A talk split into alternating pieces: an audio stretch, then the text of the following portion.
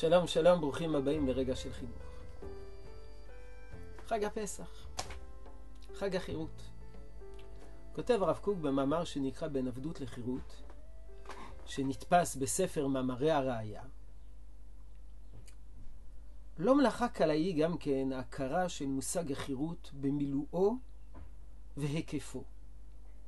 עד כדי הבירור להיות נקשר בחירות של אמת ולא להיכשל בחירות מזויפת, שהרבה יותר גרועה ושפלה מכל עבדות.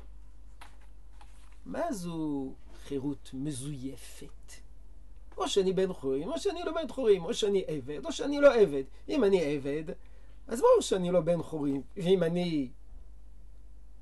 אין לי אדון עליי, אז אני בן חורים. מהי אותה חירות מזויפת עליה מדבר רב קוק?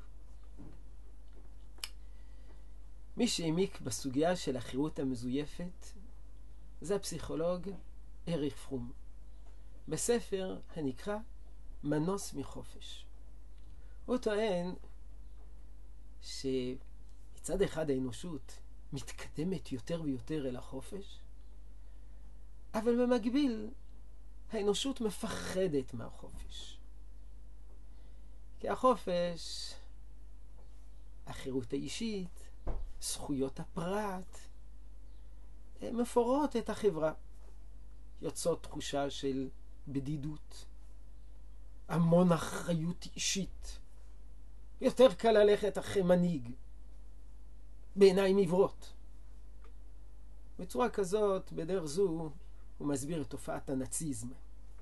דווקא כאשר האנושות הלכה והתפתחה והגיעה להישגים גדולים מאוד בתחום, ב- ב- במישור של החירות, היא השתעבדה לגמרי לאיזה מנהיג כריזמטי מטורף.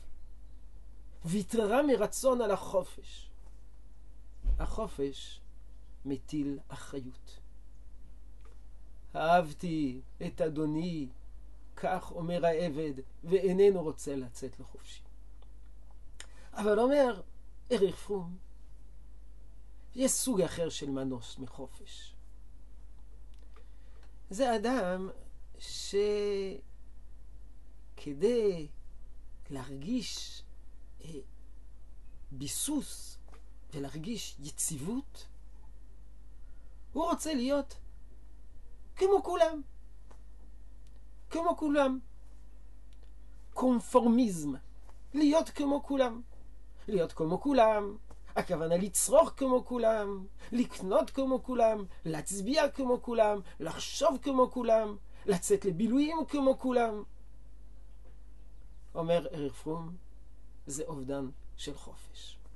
אתה לא עושה מה שמתאים לך, אתה עושה את מה שנורמטיבי בחברה. מה שמקובל בחברה. אתה רוצה להיות מקובל, להיות חלק, לא להרגיש שונה. אז אתה מחכה כמו איזה מוקיון קטן את כל מה שקורה בחברה. ולכולם יש פלאפון, אז יש פלאפון. כולם קונים, הולכים להופעה מסוימת, גם אני צריך להיות בהופעה. זו חירות מזויפת. מצד אחד אדם עושה מה שהוא רוצה, הוא לגמרי חופשי, הוא יכול לצרוך, לא לצרוך. אבל באופן עמוק הוא משועבד. הוא משועבד לנורמות של החברה.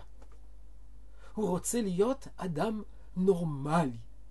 ומי קובע מה זה נורמלי? פרסומאים, כלכלנים, אנשי תקשורת, תעשיינים שמוכרים את הסחורה שלהם ומשכנעים אותך שאתה לא יכול לחיות בלעדיה. איך תהיה בלעדיה? מה, אתה לא רוצה להיות אדם נורמלי? להיות כמו כולם? בזה אומר אריך פרום, האדם המערבי במדינה דמוקרטית, לא במדינה טוטליטרית, אלא במדינה דמוקרטית, איבד את החופש שלו. זה מה שהרב קוק מכנה חירות מזויפת. החירות האמיתית זו הנאמנות לעצמיות האישית שלך. אברהם העברי, כל העולם כולו מעבר אחד, והוא מעבר השני. אולי באותם ימים היה נראה אברהם אבינו כבלתי נורמלי, אבל הוא היה חירותי. יהי רצון שתשרה הברכה בעבודתנו החינוכית. שלום, שלום.